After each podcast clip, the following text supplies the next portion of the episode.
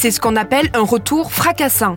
La bande-annonce du prochain jeu vidéo GTA, GTA 6, a été publiée dans la nuit de lundi à mardi sur YouTube et bat déjà des records d'audience. À peine quelques heures après sa publication, elle a été regardée des dizaines de millions de fois et est en passe de devenir la vidéo la plus visionnée en 24 heures de l'histoire de la plateforme. Mais au-delà de l'exploit, pourquoi le futur GTA 6 est si attendu et que nous réserve-t-il? On pose la question à Pierre Monnier, journaliste à Tech.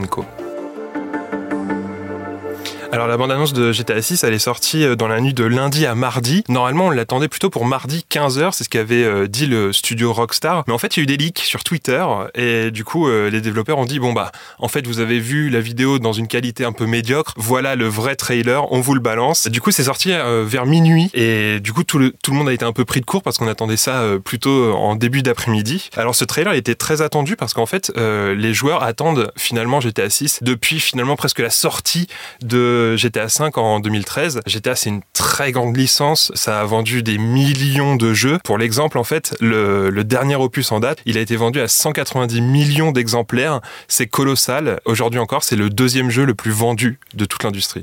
Et est-ce que l'on connaît les nouveautés de ce sixième GTA Alors finalement, euh, GTA c'est toujours un petit peu la même recette avec quelques petits ajustements. Hein. Le, grand principe de GTA, c'est qu'on va incarner un ou plusieurs personnages qui vont être très vite dans l'histoire amenés à faire euh, des, activités criminelles, à voler des bagnoles, à tuer des personnes d'un gang rival. Et puis euh, c'était le grand truc de GTA 5, faire des braquages. Donc là, on se dirige un petit peu dans la même voie avec GTA 6 parce que ce que nous apprend la bande-annonce, c'est que on va pouvoir incarner une femme pour la première fois. C'est quelque chose d'assez important dans l'univers de, Grand Theft Auto parce que euh, les femmes sont souvent un peu mises au rabais et utilisées un peu comme des objets dans, la licence. Cette fois, on va avoir une femme forte en tant que personnage principal qui va être euh, adossée à son compagnon. On va avoir un petit peu un duo à la Bonnie and Clyde, dont on va avoir forcément un petit peu de braquage, de la romance, des activités criminelles qui vont s'entremêler. Mais cette fois, euh, dans GTA V, on copiait un petit peu Los Angeles.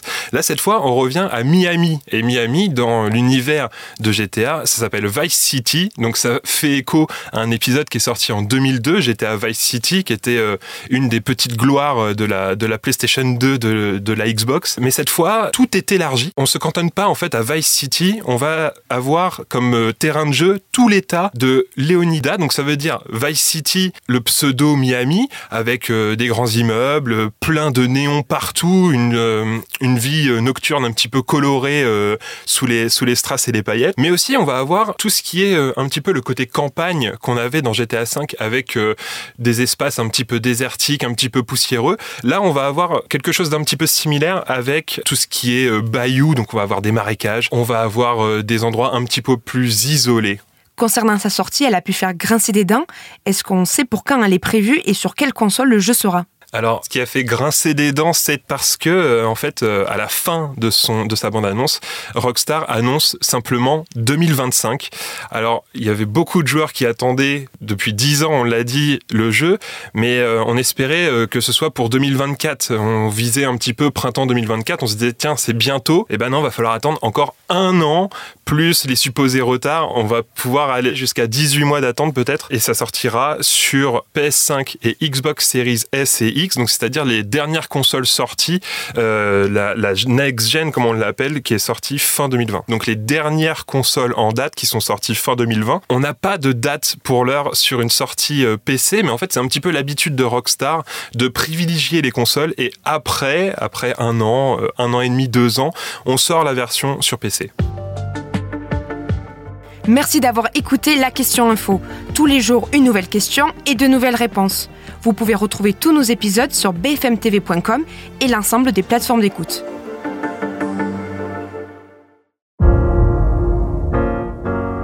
Vous avez aimé écouter la question info? Alors découvrez le titre à la une, le nouveau podcast quotidien de BFM TV. Les grands récits de l'actualité, des témoignages intimes, c'est tous les soirs sur vos plateformes préférées. À bientôt